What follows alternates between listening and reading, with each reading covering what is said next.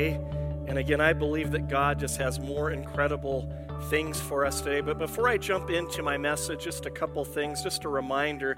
Uh, I put this t shirt on today to remind myself that after this service, we are going to be having our team train at 1.30 and so that's for all of our volunteers for all of our leaders to come together and for those who are wanting maybe to get involved in our church. So we will provide lunch for you. So maybe today you were planning on that. Great it'll be here at 1.30 but maybe you weren't i want to invite you to come and participate in that with us today. And as well i want to uh, welcome some guests that we have here today that are visiting with us. Uh, we have a couple pastors here. Pastor Lynn and Ingrid, his wife Ingrid Zuderman, are just awesome people. If you guys would just stand up for a second, I want to recognize you. They're pastors at Calgary Full Gospel Church. And uh, I'm just so delighted that they would come and worship together with us. Uh, great people, great ministry, a man of prayer, uh, and a man of integrity. And so, thank you for coming and being with us here today. Well, I want to jump into, uh, as we continue our series called Transform. Now, the word transformed means to change in shape, form, size, or appearance. It can be a chemical, physical change from one state to another. Now, here's the reality, and we, we've been talking about this that change is happening all around us, uh, whether we like it or not. Isn't that true? There is changes that are going on. You know, I know that for myself in the last 24 years that I have been married, that I, I maybe have transformed a bit. Um, my shape is a bit different than I, when I was married, uh, like 70 pounds different. Uh, this is confession time for me. I'm just being honest with you here today. I didn't plan on it. Uh, I also didn't prevent it. Uh, it just happened. And uh, you know, change is happening. Well, as well, a few weeks ago, uh, the fear of God struck me. My son got his learner's permit.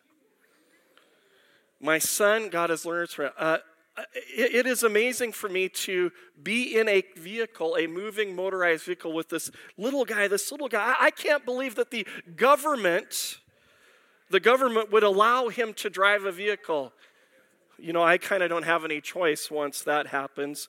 You know, I may not like it, but it's happening anyways. Now, not only does is there physical transformations that happen in our life, but there's also life transformation. And I remember when I was 11 years old that one of the biggest transformations happened in my life. Now, if you've been around our church, you, you've probably heard me talk about this. I'm just going to look at it from a different angle. But that is when my mom became a follower of Jesus Christ. And when that happened, everything in my world changed, especially when it came to school. My mom decided within a two week period that my sister and I would go from a public school to a Christian school. Well, what happened? Well, first, I was used to the jeans, the t shirts, the, the, the running shoes. I was in a traditional classroom with a, a desk and a teacher with probably 30 other students. We had hot lunches every day, a full big gymnasium that, that you could do multiple things in, a big playground. No talk of God or prayer or any of those things because that really wasn't a part of our life. And then all of a sudden, my mom becomes a follower of Jesus, and boom, we, she now decides you need to go to a Christian school. Well, I wasn't really excited about this because now I had to wear a uniform, belt, ties, dress shoes. I don't think I'd ever worn dress shoes before in my life. Then I went to a school which is very similar. It was, in fact, it's exactly the same as the school that we have here in our church, Eastside Christian Academy. Uh, that, that we had our, our, our desks were, were not traditional classroom desks, but they were offices where we worked on our own. Hot lunches were gone. I had to bring a brown bag lunch now. There was now prayer, chapel, and if you can believe it, they made us memorize the Bible. My whole world changed. It had been transformed. And as an aside here, if you are, are, are have kids in kindergarten or going into age grade nine, I would say our school is an awesome uh, choice for you to consider having your kids be a part of that. Now, here's what I want to talk about Jesus came and died and was resurrected so that our lives would be transformed. And Paul, a great leader and writer in the Bible, wrote this about Jesus in 2 Corinthians chapter 5 verses 15 to 17. He said this. Now, if you have your Bibles, you can open that with us. Or if you have your, uh, your Bible app on your phone, please go ahead and turn there now. But if you don't, you can follow along on the screen behind me as I read this to you. And here's what it says in, in 2 Corinthians 5, starting in verse 15. It says this about Jesus He died for everyone, so that those who receive his new life will no longer live for themselves.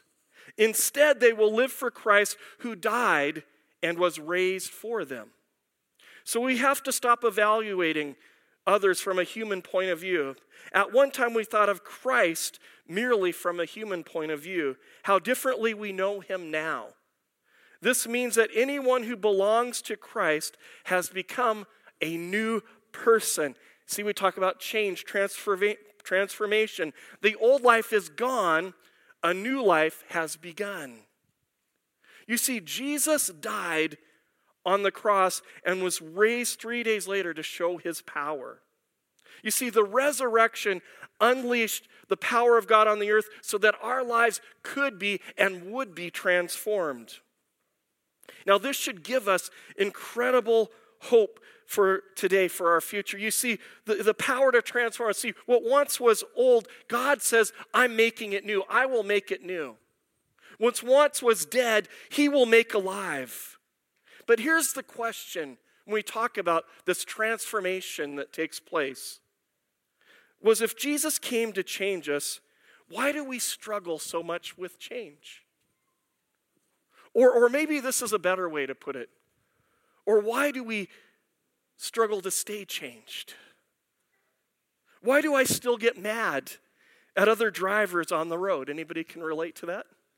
That somebody cuts you off. They, they, they get in front you, you maybe you get a little bit angry. Or maybe this morning on the way to church you and your spouse had a little argument or a fight. Why? Why do i sometimes still occasionally use inappropriate language? Where, where does that come from? Or why do i get jealous when other people maybe have better things than me? Or maybe god's blessing them or here's one of my favorites why do I still worry about things I cannot control? What's going on here? Well, the answer, and I shared this last week, part of it, is that we forget who we are in Jesus. We forget what we he has done. We don't understand our position in him that first of all that when Jesus died for us and we accept him into our heart that he puts his righteousness on us that we now are righteous before God. And it's a gift. It's not something we can earn. It's not something that we can somehow, through, through living better, become more righteous. It's a gift that we receive through relationship in Him. And we have to embrace that gift every day. But I also believe this that we're not aware of what He's done for us, that when we are born again, as the Bible say, what that really means that Jesus also gives you and I a new heart. And I want to talk about what it means today to have a new heart or to have a heart that is fully alive. Who here wants a heart that's fully alive? I want a heart that is fully alive with everything that God has for me. Now, in Ezekiel chapter 36, Ezekiel the prophet writes this in verse 26. And he says this, and I will give you a new heart. This is actually him prophesying what God is speaking to Israel. He says, and I will give you a new heart, and I will put a new spirit inside of you, in you.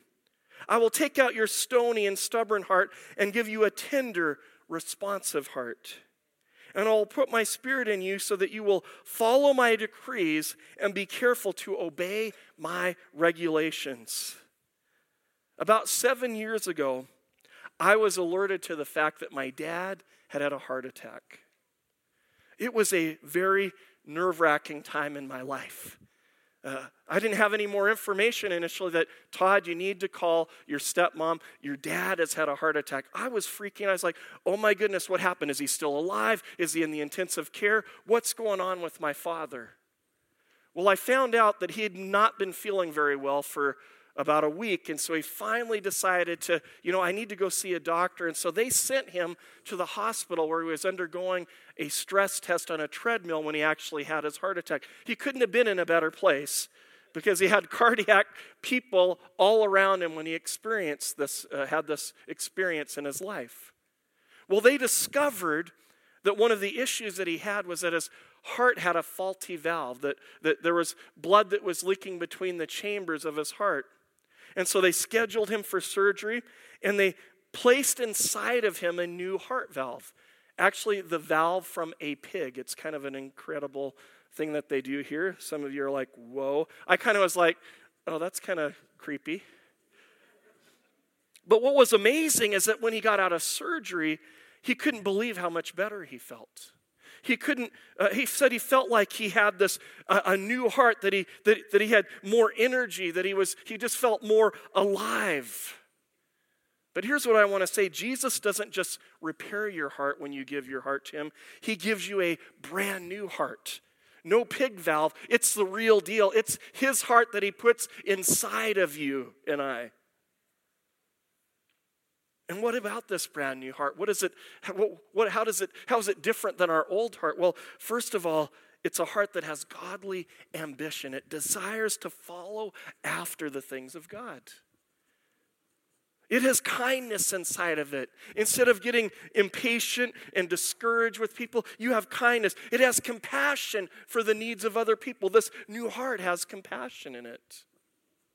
This new heart likes to serve other people. And it has one of my favorites, well, it's actually not my favorite, but patience and long suffering. You know, this heart allows you to deal well with annoying, irritating people. It's a new heart, it's pliable, it's malleable. You see, in Ezekiel 36, he's prophesying about this problem that not only Israel had, but people in general have had for centuries. It's the, it's the problem that we face today. And it's that man tends to have a hard or a dead heart. A heart that is unresponsive to the guidance and direction of God and His Holy Spirit. But here's what he's saying one day, you see, you have to remember, Jesus hasn't come yet. Jesus hasn't come onto the scene, and he's prophesying. One day he said, Listen to this, Israel. Listen to this, followers of God. One day, God's going to provide for us new hearts, hearts that will be obedient to his word, hearts that will be tender and malleable, hearts that will be fully alive, hearts that have been changed through the power of the resurrection through Jesus Christ. You see, Jesus has the power to make dead things come alive. I grew up around a lot of animals. And I had this cat. She was an amazing cat who was a hunter. She loved to catch mice and birds. And she was one of those cats. I don't know if you've ever had an animal like this, but she liked to show off her work. She would, she would bring her trophies to the front door. She would bring the, the mouse or the, the bird. And so you'd open the door in the morning, and there they would be. And she'd be walking around, just strutting around and purring, like, Look what I brought you. And you're like, Oh my goodness. And most of the time, they were dead. Most of the time. Well, it reminded me of a, another occasion when I was 18 years old. I was driving home one evening and I had the misfortune, and I've only done this once in my life, of, of hitting a deer. I hit a deer with my car. I don't know if anybody's ever done that. I, I, I, was, I was so startled. The deer actually hit the, my front bumper and rolled up my hood, went onto the roof of my car, was lying on the road, and was just still. It was not moving at all. And I was like, oh my goodness, I've killed Bambi. I have killed Bambi, and I'm going to have to go home and tell my mom, who's an animal lover, that I killed Bambi. So I was like, what, what, what, what can I do? What, how, how do I handle this? So I was like, you know what? I've at least got to move the deer off the road. And so I went up to the deer and I was just, I think I had a tear in my eye. I was sad and I was like, okay, I'm going to move your lifeless corpse over to the side of the road. And when I went to touch the deer, all of a sudden the deer jumped up. I was like, it's a miracle. I don't know who was more startled, the deer or me. But she ended up running off to the woods. you know, it, it, was an amazing thing. I, I, actually had to go home and change my pants because I it scared me.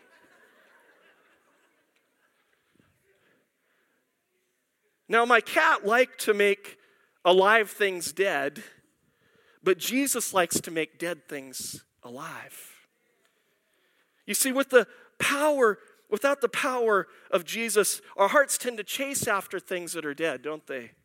We, we, we, we chase after position. We, we can step on people trying to move ahead in our companies, in our businesses, even in our positions within the church if we're not careful.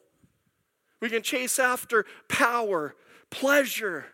Oh, what do I need to deal with the hurts and the aches in my heart? We chase after these things and they just produce death inside of us. We look for things to build self security. If I just, if I, you know what, I'll, get more involved in, in, in serving down the road. I just got to save a little bit more money. I got to do things, and people wonder why they're frustrated, why their heart is aching, why their, their, their life is not fully alive, why their heart's not fully alive. Or we get hurt and we get wounded. And we want to get even. We want retribution. We want to you make those people feel the pain that we feel. Those are dead things that keep us from what Jesus wants for us a heart fully alive. You know, one of the great keys of successful and of a fulfilling life is a heart that has been changed or transformed and become fully alive. John Eldredge, in his book Waking the Dead, says this You cannot be the person God meant you to be, and you cannot live the life He meant you to live unless you live from the heart, a heart fully alive. You see, to live from a heart that fully alive is living from the created essence of our being, or if I can say it this way, or from the intended purpose of our Creator, because God has intended for every single one of us to live with the heart fully alive. And He knows what will cause us to be alive. And when we walk in that and we pursue it, it brings life and fulfillment to us. What does a heart fully alive look like? It's a heart that has dreams. It has big dreams, desires to see people's lives change, transform, dreams to see God's kingdom move forward. A heart fully alive reaches for more. It's always reaching forward. And maybe there are times when, when we stumble or we, we, we fall, but it's always looking forward, saying, God, I know there's something bigger, there's something greater that you have for me. A heart fully alive is creative and imaginative. It uses the full measure of our personality, our gifts, and our skills to, to come up with the most amazing things to connect people, to reach people, to involve people. It's willing to take risk. You see, it's a heart that is completely free. Nothing holds it back, nothing limits it. You know, I know this today as I was praying, the Holy Spirit was speaking to me. I believe that there are many here today that are struggling, as even as you sit here, because your heart is not free. You're not living from your place of freedom.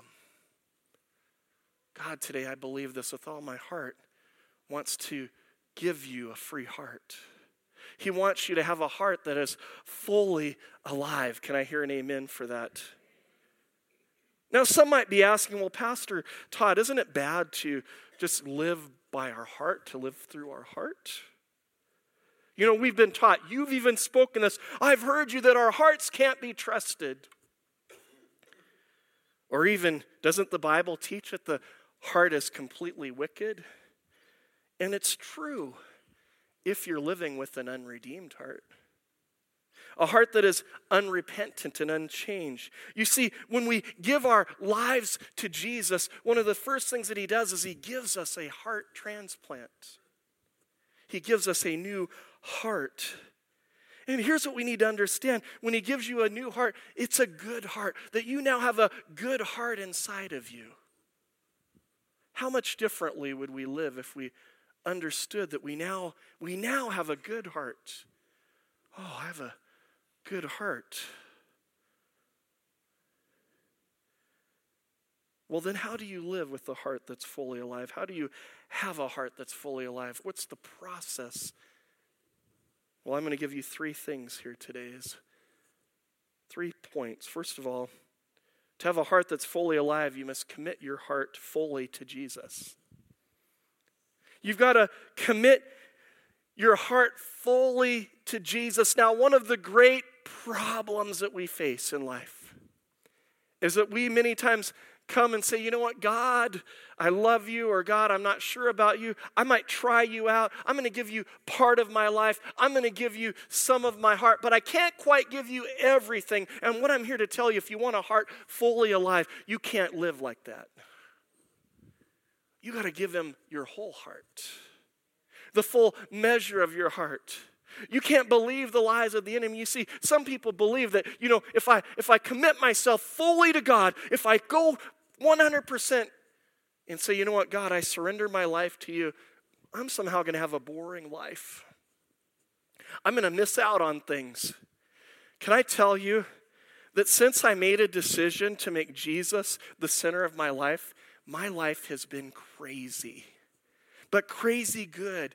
I, have I've been able to see God do miracles. I've been able to see God heal people, set people free. I've, I've been all around the world to, to preach to people of many different nations, tongues, and tribes. God, it's been nothing but a big adventure.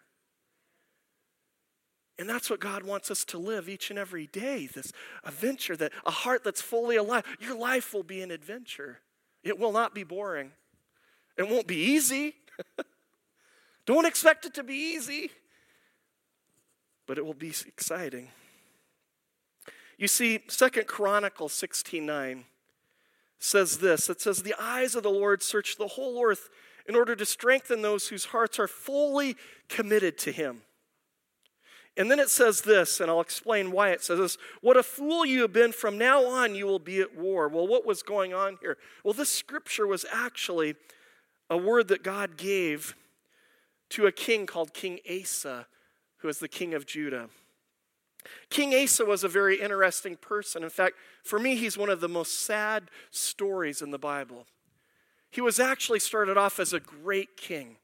He loved God with all of his heart. He, he tore down the shrines and, the, and removed the prostitutes, removed all of the negative things. He made Israel or uh, Judah a, a, a nation that was focused on completely serving and loving God.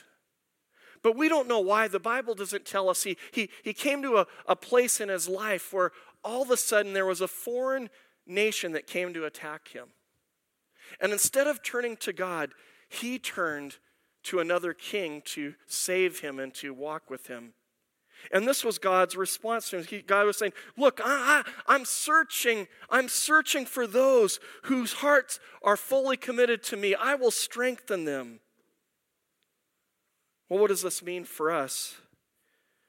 Well, when we turn to things rather than to God in times of stress and difficulty, or even during times of prosperity and goodness, it puts our spirit inside of us at war.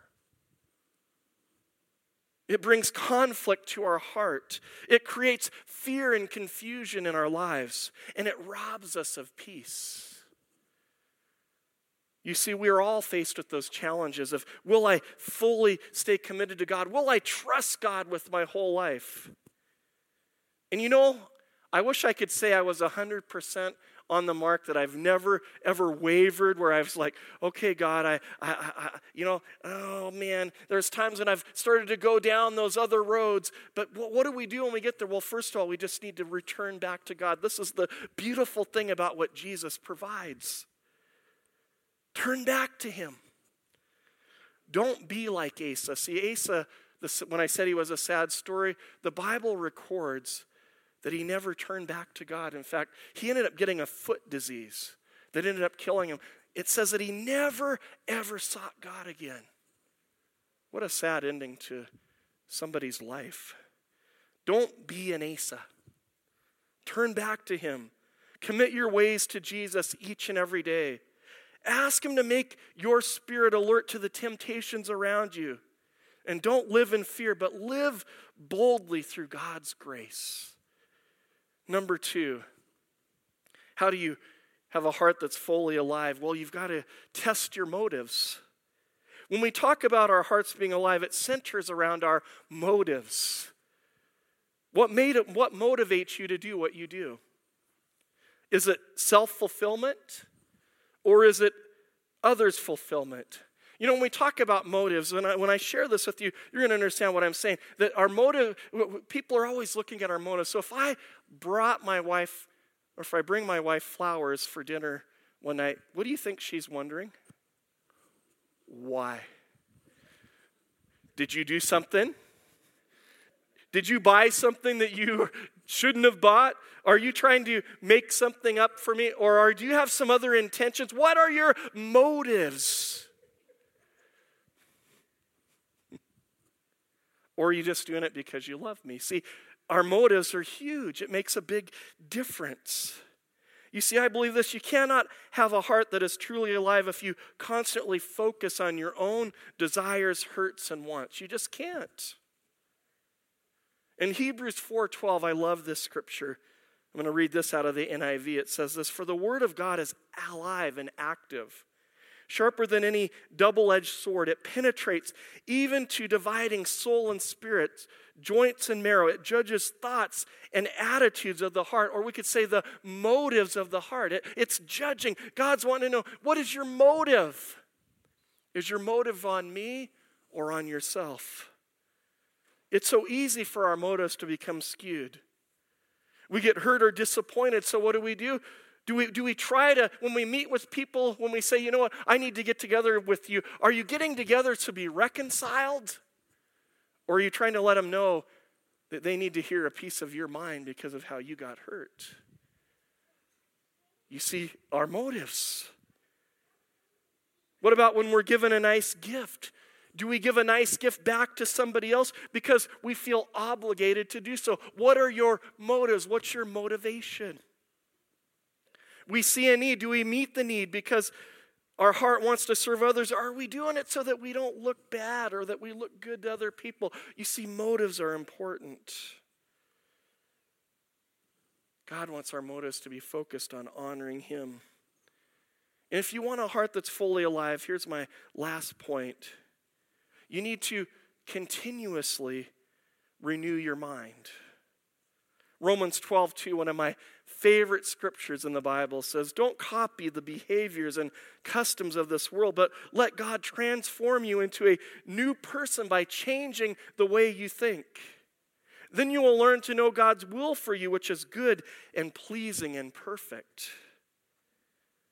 When we talk about our heart and our mind, a lot of times we think, well, the heart is our feelings and our emotions, where the mind is our reasoning and our intellect. But when the Bible talks about the heart, the heart and the mind were intertwined. And you see, the key to a heart fully alive is healthy thinking. If you focus your thoughts on the wrong ideas or negative emotions, you will inevitably corrupt your heart. It's just the way it goes. So, so how do we keep our, our heart right? How do, we, how do we continually have our mind renewed? Well, first of all, I want to start with this that there's no greater source of strength in the whole world, no greater source of change than the Word of God, the Bible. I'm telling you that if you read the Bible, it will change your life. Why? Because this word is a living word, it's alive. And when you read it, it begins to challenge your thoughts, it begins to it begins to work inside of you. The Bible says that when we that his word will never come back void. And for some of us, we don't understand this that, that, that this reading, it's, it's an instrument that will change the way that you think. It brings our thoughts and our heart into proper alignment. The Bible is a living, life giving book. You know, just on an aside here, I was just reading yesterday that they're trying to pass a law in California right now to make it illegal to bring the Bible into any public place. They're trying to make the Bible into a hate book, that it's a book for hate because of the, its positions on, on certain social issues, the LGBTQ issues, that, that, that's saying it's a book of hate. You see, the reason, well, my question is, is why is the Bible so threatening? Because it's the Word of God. It has power. It can change lives. It can it changes situations. It changes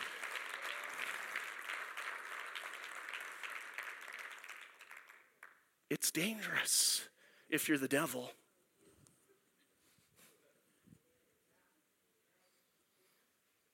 So, is there ever, ever a wonder why we sometimes struggle to read it? Do you think that He wants you to read the Bible?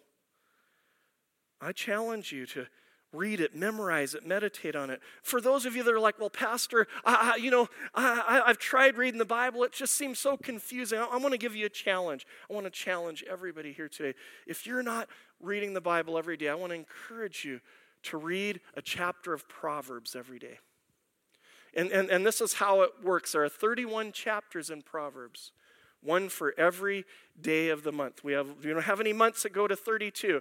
31's as far as it goes. So read one chapter every day. And I and I challenge you to, to, to just see how it changes your life. I believe it will change you and transform you. Secondly, worship will renew your mind.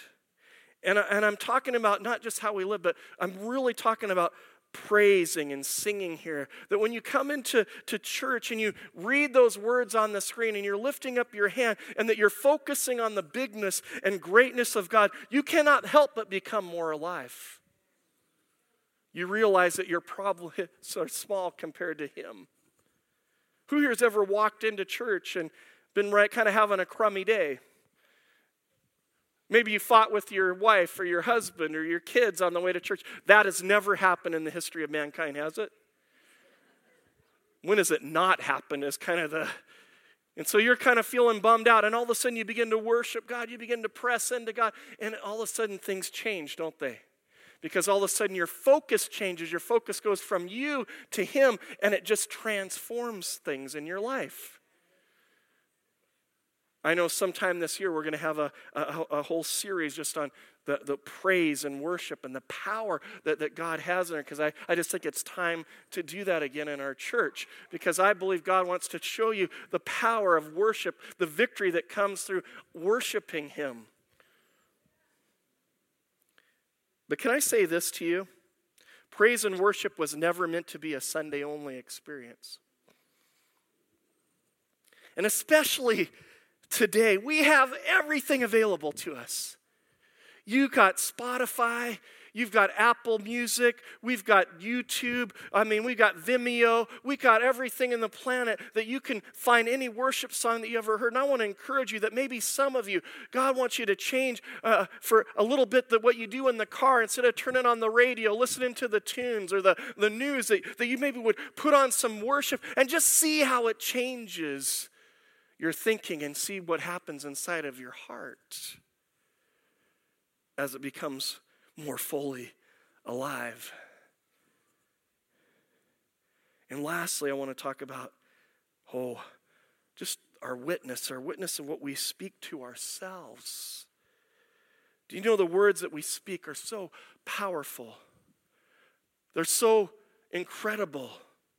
And the, and the, reality is that throughout our day is that we have people that grind on us, that poke at us, that pick on us, that challenge us, that say things. You, you may have a, a boss that after every uh, I that you miss and every T that you forget to cross, and you, you can begin to feel negativity. And sometimes we've got to begin to learn how to speak over ourselves what we believe God speaks over us. Stuff like, you've got this, you can do it, you're amazing, God thinks you're the best, you're an overcomer, you, you, you don't have to worry because God is with you. Those kinds of things we need to let flood our minds. We need to make a point of telling ourselves good thoughts. Because I say this to you if you don't do it, nobody else will. And one of the great things I love to read in the Bible is in 2 Samuel. It talks about David, how he encouraged himself in the Lord. We got to learn many times how to encourage ourselves in the Lord through prayer, through the Word of God, through our worship, but also through what we say to ourselves, what we speak to ourselves. Positive speech is so important. You see, I, I believe we've got to watch out for negativity. We've got to make sure that negativity doesn't rule our thoughts and our words, because if you speak negativity, it will crush your heart. A heart fully alive. God wants you today to have a heart more alive, fully alive. He wants to give you big dreams. He wants you to dream big things. He wants you to believe that nothing is impossible with Him.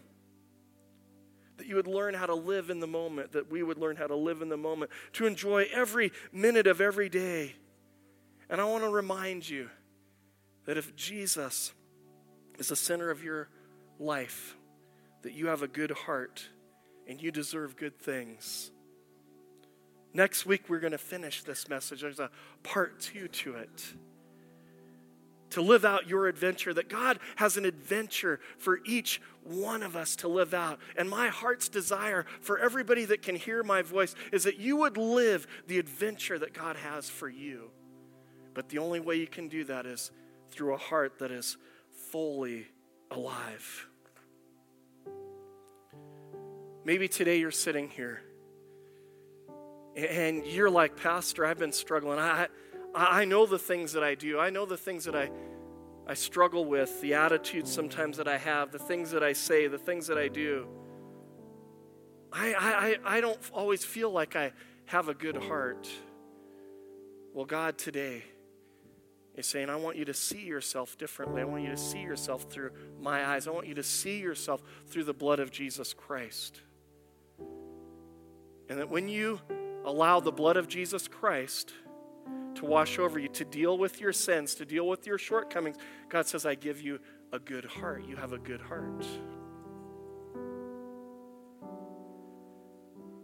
And I believe for some others today, I was praying that that God's speaking to you, you, you realize your heart's not quite fully alive. You're still holding on to fear and worry at places is, is, is grabbing a hold of you. Or you're, you're, you're limiting your thinking. You're, you're struggling. And, and I hear what God is saying today is that He wants to break the lid off of your life. Fullness, freedom, freedom.